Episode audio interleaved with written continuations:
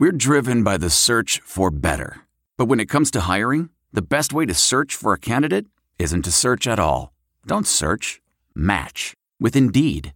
Leveraging over 140 million qualifications and preferences every day, Indeed's matching engine is constantly learning from your preferences. So the more you use Indeed, the better it gets.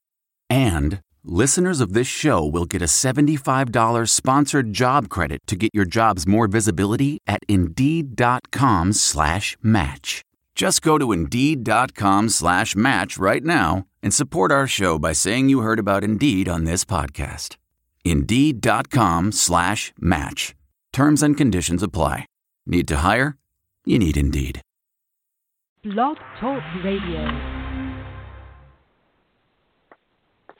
Welcome back to the Hoosier Huddle podcast. It has been a while. Um, we have lots to talk about. Spring practice is almost finished. I believe they have four practices left, including the spring game, which is on April uh, 15th at 7 o'clock in uh, Memorial Stadium with a concert by Flosstradamus afterwards, uh, presented by the Union Board. Uh, the spring game is free for all. And so, uh, you know, come join the fun. I think the weather is supposed to be good, uh, but it is Indiana and it could change. Uh, right now, I believe that um, the high is 72. It'll get chilly as the sun goes down, but come out, enjoy a nice day, tailgate, and uh, see what Indiana uh, has to offer under new defensive coordinator Tom Allen, and see which quarterback might uh, win that battle. Today, uh, we're joined. Uh, we're bringing the duo back. Uh, TJ TJ Inman is joining me. TJ, how are you? I'm doing great. I'm very, very happy to be back on the podcast after uh, a bit of a break for me. So um, I am uh, definitely happy to be talking about football and spring ball. A lot of good things, uh, a lot of good topics to discuss today. Yeah, there's a lot of stuff to go uh, going on that we've seen in the spring. Um, we'll get into the spring game a little bit. Uh, we might actually do another podcast next week to do an actual pregame show uh, yeah. But TJ, some of the things that I've seen this spring, uh, the biggest thing is probably the quarterback battle. Uh, right now, it seems like it's between Danny Cameron, uh, Richard Lagow, and Austin King. Has you know was counted out a couple weeks ago, and now is has reaffirmed himself as uh, the third member of that quarterback battle. Um, you know, I, I, I've seen practice a couple of times.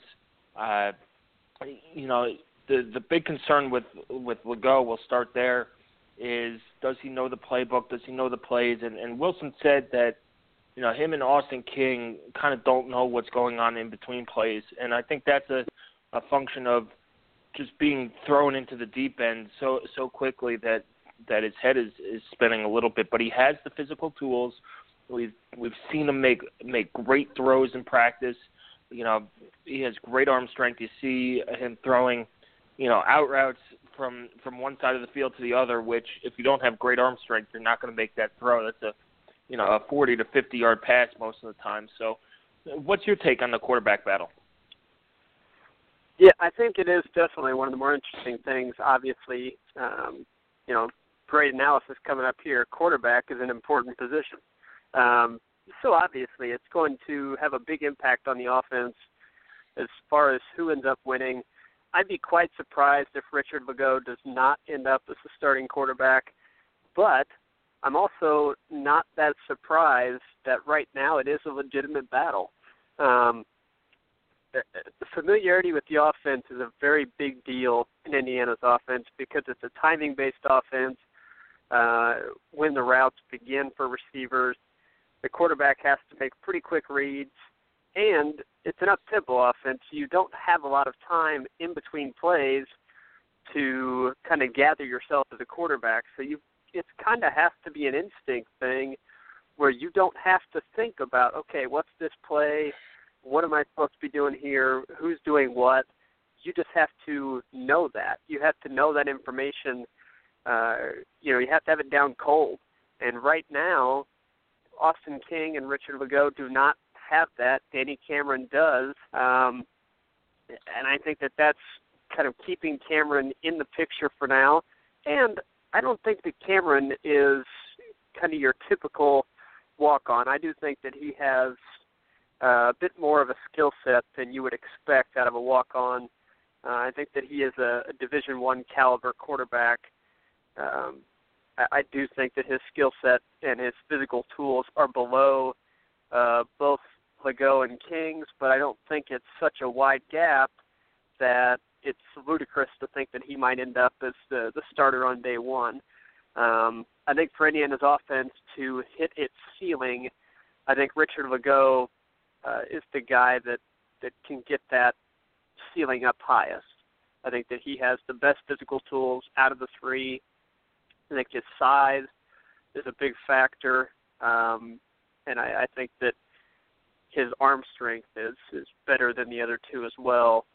So if you're looking for a, a guy that can make, like you say, those sideline to sideline throws, um, and make the stretch the field with passes to Cobbs or Ricky Jones, like you're looking at Lagow as the guy that you'd be most comfortable with. But if he does not get up, uh, like you said, in between plays to an acceptable level, then I don't think that Kevin Wilson will or Kevin Johns will hesitate at all to to put Danny Cameron in there if that's who they feel most comfortable with. Yeah, and and one of the things I've noticed about Danny Cameron, you saw him against Penn State last year, and he's thrown into the mm-hmm. fire. Um. And um, you know he he had a little bit of a hitch throwing the ball, but he threw a good ball. And looking at him this spring, it looks like that hitch is gone. Uh, he's more fluid in his throwing motion. Uh, Wilson has said that he he has the command presence that are missing with those two uh, with with Austin King and Richard Lagow, who understandably just have to to catch up with the with the rest of the pack. So, you know, Danny Cameron is, you know, if you told me two years ago that Danny Cameron would be in the running for for starting quarterback after Sudfeld left, I I I, I don't know. Like, really, we have a guy who who who would you know walk out had a scholarship at the last minute. Um, and and just came out of nowhere. But he he you know I, you've said this before, TJ. He comes from great pedigree with Cam Cameron, mm-hmm. uh, who's a great offensive mind. Uh, uh, you know, so being a coach's kid, he understands what it takes to be to be good, and and he's put in the work. Um, you know, and he, he looks to to be getting better. Now, is he perfect? Does he look is there anybody who looks like Nate Sudfeld out there or you know somebody like that? No, they, they all make bad throws. They all make great throws at times. Um, so we'll have to see when. You know, we we didn't get to see the scrimmage, so we don't know. You know, we only got to see highlights, so we don't know really how they looked against uh, against the rush. So it'll be really interesting to see during the spring game how how they all react to pressure with a guy in their face. Uh, so th- that's really what I'm looking to see out of the, the quarterback position. I do think that both will probably play um, in the regular season. Uh, you, know, you know, Wilson said you need two or three guys. So last year, you know, he he alluded to the fact that Sudfeld was sacked um, the, the fewest amount of uh, times in the conference, yet he couldn't get through the season. He missed, you know, a, a game and a half uh, so really, no matter how good this offensive line is, you're still playing in the Big Ten. You still got you're playing guys like Ohio State and Michigan, where they have these 330 pound linemen bearing down on you, and one hit is all it takes. And you know, sometimes that happens. So it, it'd be good to develop both of these guys. Uh, going into the season opener, I could see both of them playing. Uh, but the old saying is, if you don't have, you know, if you have two quarterbacks, you don't have any. Um, so we'll see if they narrow it down to one. I don't think that they're going to uh, name a starter out coming out of uh, out of spring ball next week. I think this battle will go into the first or second week of fall practice. Uh, but yeah, let's move agree. on. Uh, well, yeah. Well, one more thing I do want to say about about Austin King. Uh, they did say a couple weeks ago that he was kind of out of the running uh, didn't really put in the work in the in, in the film room that he needed to. And you know, to his credit, Austin King responded. He's come back and had a great week. Have reasserted himself in that, so that's great to see out of a young guy instead of you know, moping around. Uh, I don't know if he reads our stuff or reads any of it, uh, but you know, Wilson said these guys need to be better, and he's taken that to heart. Has uh, taken on the challenge and has really stepped up. So uh, you got to give him credit for that. He's made some outstanding throws as well. Um, again, he's still a, a freshman, and you know, playing as a freshman, even though a redshirt freshman in the Big Ten is very, very difficult. And you know, kind of the forgotten guy here is Zander Diamont, who is out for spring. Um, and this is my opinion only. I, I don't see how he jumps two guys unless he he has a outstanding summer to get back into the quarterback race. You know, he was playing the receiver in the bowl practices, which leads me to believe there there is a, a position change coming there, but nothing official from the, from the coaching staff. But TJ, um, going back with well, real offense, quick, real quick. Yeah. I think that another kind of forgotten guy that we were intrigued by heading into the spring and um, information coming out on him has been scarce, and I, I just uh, we know about his athleticism, but it's Donovan Hale. Uh, I'm I'm not entirely sure where he's going to end up fitting. I know the coaches have talked before about they they want to find ways to get him onto the field. Um, I, I don't know how that's going to play out, but he is one more guy to maybe keep an eye on for the spring games, see if he gets any snaps. Uh, at quarterback or gets any snaps somewhere else. Obviously, they're not going to give away, you know, any state secrets when it uh, during a spring game if they're planning some special formations for him or uh, special packages for him. They're not going to give that stuff away at a spring game, but it'll be interesting to see kind of uh, how he comes out. But I, I do agree with you that we're not going to know a conclusion to this quarterback battle uh, coming out of the spring, and it probably won't be until you know pretty close to the season opener that we know who the starter's going to be, and even that I doubt is going to be a definitive thing because I, like you said, their injuries are going to happen.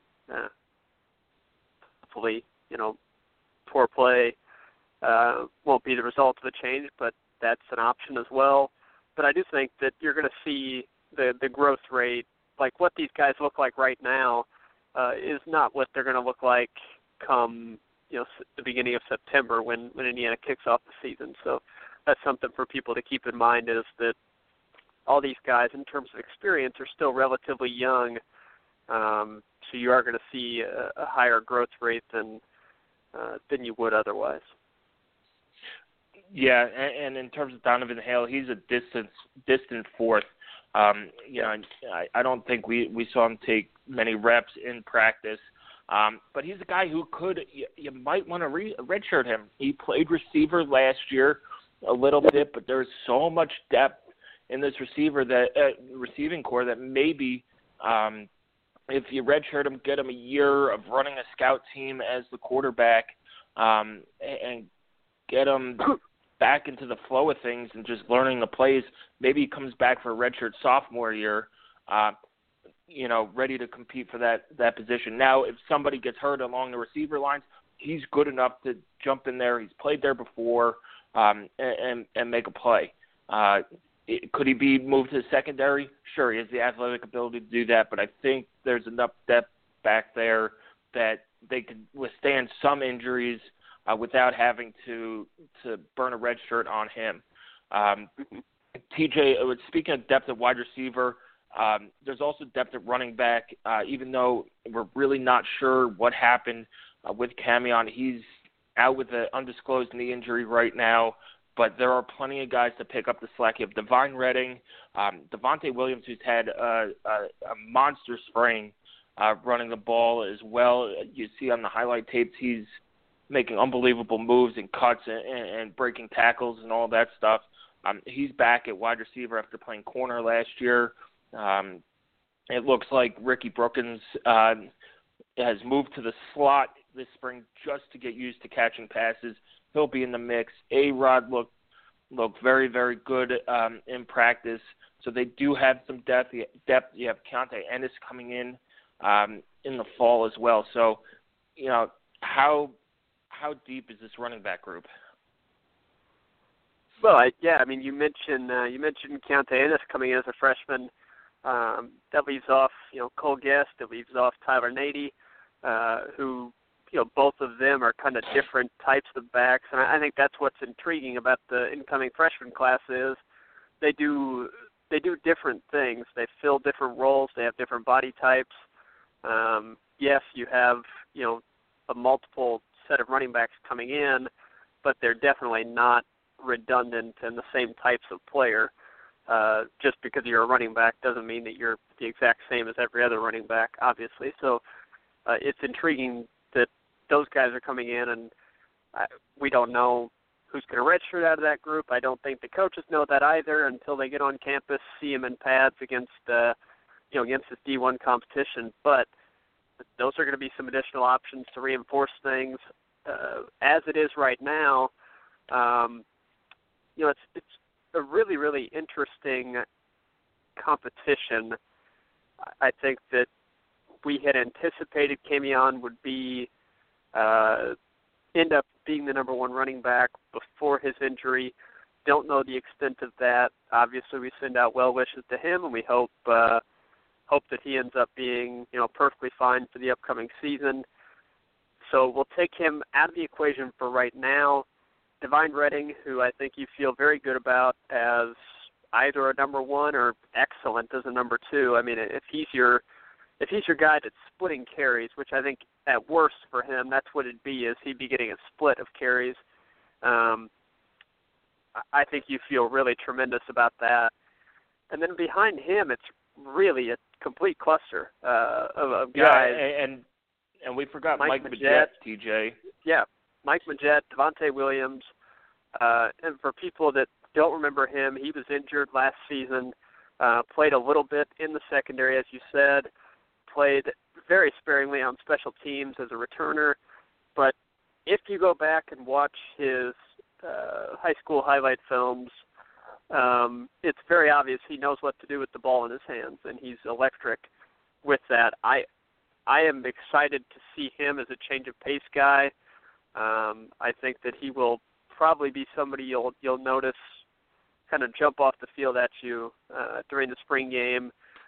Uh, he just, like you said, and they were just highlights. It's impossible. Maybe his other carries were, you know, loss of yardage, and he looked awful the rest of the time.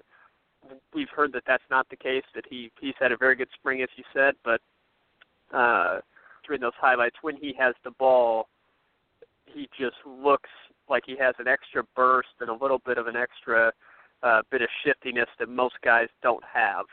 Kind of that little extra edge that separates him and makes him difficult to keep off the field if you're the coaching staff. So I I, I think that he right now is the most intriguing guy to me in this mix. Um, Alex Rodriguez proved to be you know capable when he got the ball. Uh, I don't think that the coaches are worried about anything when they hand it off to him. He's not going to be a big time home run hitter, but he's steady, doesn't make mistakes. Um, Mike Majette, I I don't know what to make of that. Um, he looked really good during game action, but then he kind of disappeared and was uh, pretty much absent um, over the yeah, final I think part he was battling. season. An, he was battling yeah, an yeah, injury, I, injury believe. Played a part. Injury played a part Um, for sure. Um, but he's he's another guy that I thought I thought Majette showed something in the in the passing game that maybe that's an element uh, that he could bring to this team is catching passes out of the backfield and making plays in open space where um, you wouldn't think that Devine Redding in the past he hasn't really shown that um, shown that to be a an ability. It's not that he can't catch the ball, but he's more of a traditional running back. Whereas I think Mike Majette might be a guy that you kind of send on screen passes, send on little uh, maybe wheel routes, or um, get him the ball on pitches to the outside. But I I think that it's a diverse set of running backs that, like I said, hopefully Camion Patrick um, is able to not have any lingering effects from whatever the injury is. That he can be there for uh, for the season opener and be there for fall practice. Even it's it's a shame we don't get to see him in the spring game because I I know that uh, I've been looking forward to that for sure. um, and everything that we've heard is that he's really, really just a, a tremendous to have at running back. So I think overall this is a group that yes, Jordan Howard's gone, but I think that this group is going to be as deep as any running back core that Indiana's had uh, in a long time, and I, I think that it could be as versatile and as deep of a running back group as there is in the Big Ten. Yeah, and that that'll bring me to my final point on offense, uh, TJ, is that now we're going to get to see the up tempo offense at its best. Indiana's brought in players that can play multiple positions yeah. in multiple packages, and now when you go up tempo, you're not going to have to substitute, and that defense is really going to get gassed. And it, it's something to watch for. Um, like you said, you know your guy Tyler uh, Natee is coming in. He could play tight end. He could play running back. Jordan Fuchs could play tight end. He could play wide receiver. Um, you have uh, Majette, Brookins, uh, Devonte Williams, who could all play running back and wide receiver. And you start using these guys, these flexible guys, um, position wise, and now you don't have to substitute. And now, you know, you all go back to those Pac 12 games where guys are diving all over the field against Oregon, faking injuries, and, you know, basically getting a free timeout this is what IU's offense is going to be now. They're going to use multiple packages. You, Wilson even alluded to using two back sets. I don't think we've seen a two back set. Well, they they used it last year with Latham at at fullback, but now yeah. you know the T could be in at fullback. You could bring Brandon Knight into tight end, move him to tight end, bring somebody else in at tackle, and use a heavy package. Stuff like that. Danny Friend is a guy who could block well and and be used in the passing game. Um, mm-hmm. There are just so many options on offense where you know the quarterback now doesn't have to be doesn't have to be great, just has to be good. You know, good enough, and, and get the ball to these playmakers. Um, but TJ, I do want to spend some time on defense. Uh, we do have about eight eight and a half minutes left. The defense, Tom Allen um, has brought a new energy to this, and I, it also comes from from Keith Kate, uh, Caton as well, the strength and conditioning coach, where it is it's unbelievable. You have to go and watch practice. This is one of the reasons to come to the spring game is just because of the the energy that that Coach Allen, Coach Hagen, and Coach Caton bring every day. Um, you know, we were at practice one day, and, and Coach Allen uh, caught a tip ball and ran it into the end zone, and all the players jumped on him on defense and all that stuff. And, and when you see a defender get a get a takeaway, uh, not a turnover, takeaway, um, you know, you see him him get in their face in a good way, congratulating them, getting everybody hyped, and, and that's something that this defense needs. He talked about yesterday about being vocal and being confident in what, in what you do, and I think we're beginning to see that on defense. They're more vocal. They're fired up. Uh, one guy who, you know, we saw early in the in, in the spring kind of be an instigator on defense is Jamie Thompson. Every play he was in an offensive player's face. Whether they caught the ball, dropped the ball, he knocked it away. He would be ripping at it and, and right in that offense. And, and I think the best thing you could be on defense is a pain in the ass. And uh, that's what Jamie Thompson is. He's to really annoy offensive players the way he plays. Uh, we've seen Jonathan Crawford um, is is back. He's their best playmaker in the secondary um, in terms of of getting takeaways, getting interceptions, and stuff like that. I think physically he's now adjusted to the college game um, from last year. Uh, you know, we'll see. Rashard Fant is back there. Tyler Green was some guy, somebody that uh, Brandon Shelby mentioned yesterday, has really come on, um, and he gives the Hoosiers a, a bigger body at corner where Rashard Fant is very, very good, but he's kind of undersized. Now you could kind of match up your corners where if, there's a bigger guy that that Fant has trouble guarding, you could put Tyler Green on him, try to lock him up a little bit, and, and get better matchups for your secondary. You know the the the linebacker core is very deep. You have Marcus Oliver back, Tegray Scales is back, uh, T.J. Simmons is back. Um, guys like that, Clyde Newton, uh, and now you're you're need that defensive line to develop and gel with uh, Ralph Green, uh, Nate Hoff up front. You're going to have Jacob Robinson and some of these young guys, and then see how Greg Gooch and Nile Sykes uh, transition to that that bull position. What what have been your your takeaways thus far on, on defense, TJ? Well, I think the first thing that you mentioned is is Tom Allen, and I think it's hard to underestimate how much better I feel about the defense than I have before, just because when I listen to Tom Allen, when I hear the people uh, that have had interactions with him, and that's you, that's other IU reporters, that's just general media members, it's players.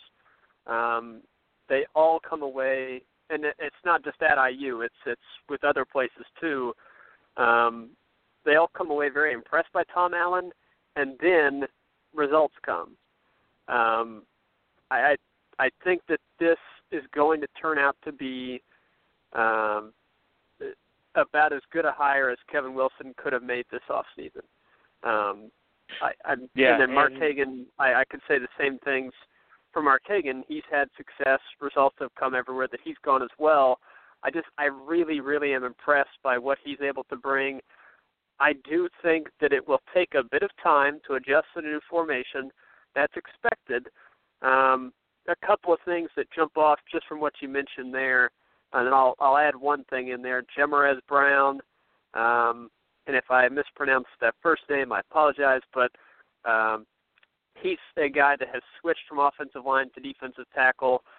Uh, we had a good article up on him from uh, from Alex Compton. Did a very nice job uh, talking about the number one the the progress that Brown has made and the the potential that he does have.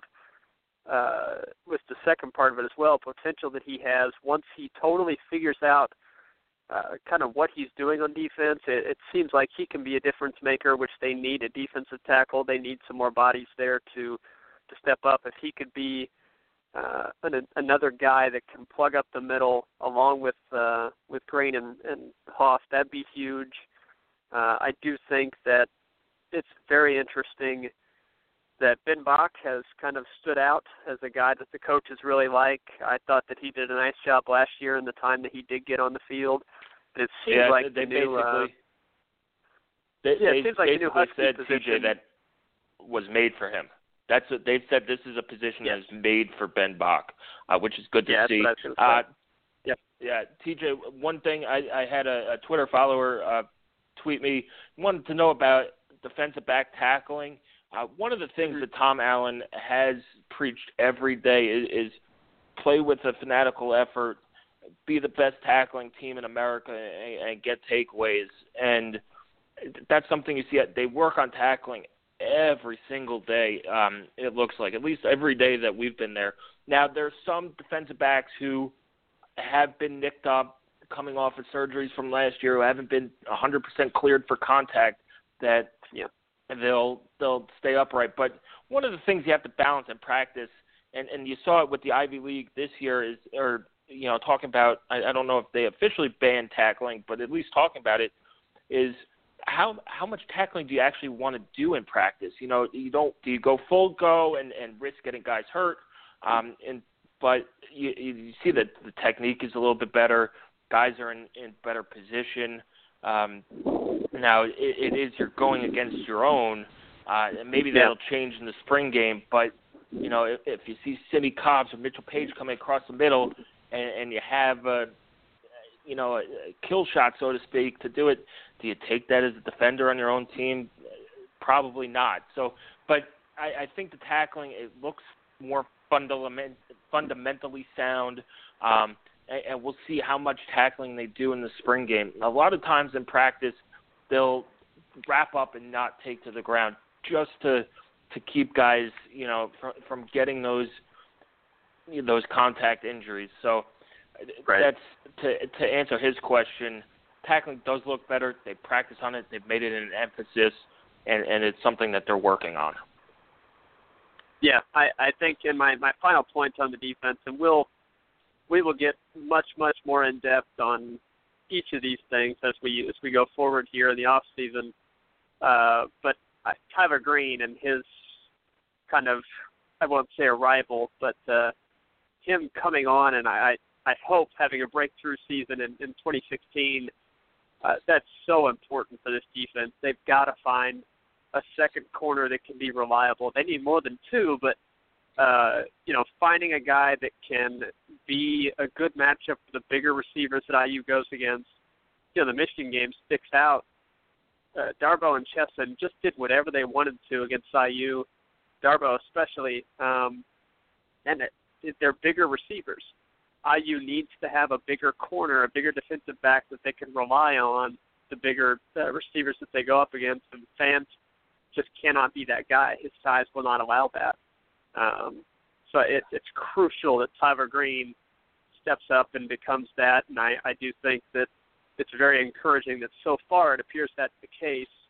And I think Jamie Thompson is going to have uh, a big impact on this defense as well, from a play standpoint and also just from an attitude standpoint. So uh, lots to like so far. Um, you can't go too far because it's just spring practice, but uh, I do think that there are a lot of positive signs um, pointing towards the defense, at the very least, trending up uh, and trying to take that step from poor to to adequate, which would do wonders for the program as a whole. So, um, you know, we'll talk again before the spring game, but uh, yeah, hopefully this did some did some good to keep excited and get them uh, get them geared up for spring game week.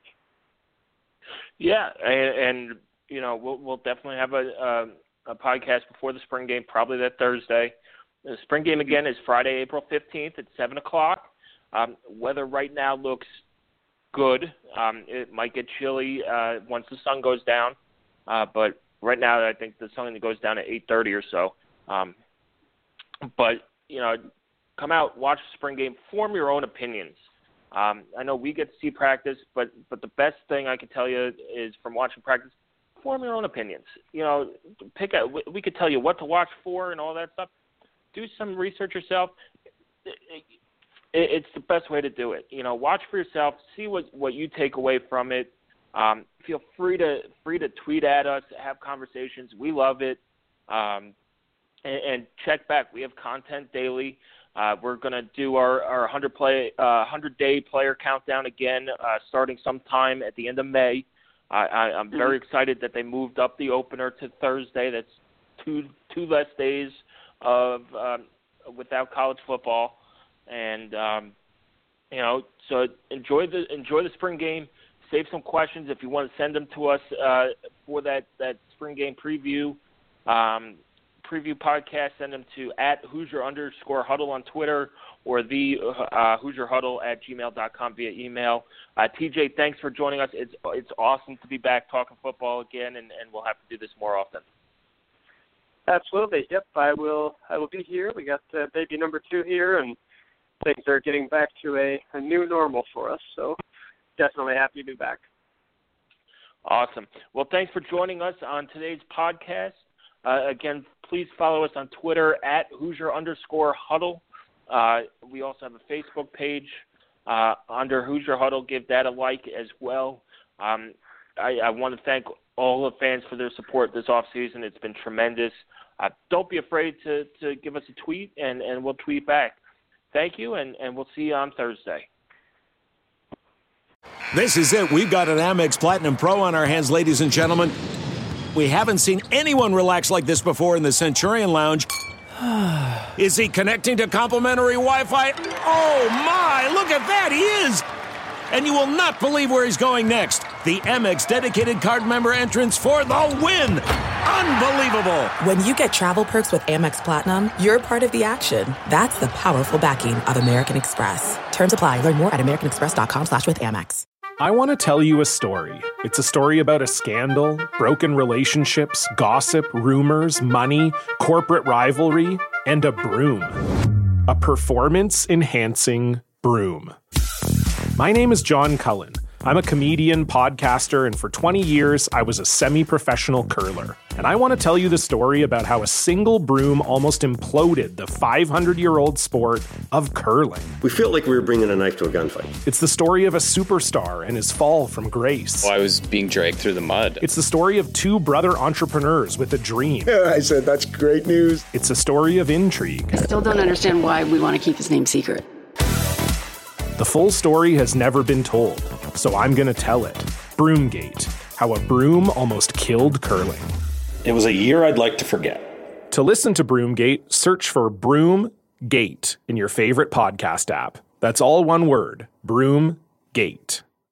The NBA Finals are heating up. Looking for hot takes on all the postseason action? The Old Man and the Three, presented by BMW, is the podcast to listen to for the ultimate finals coverage.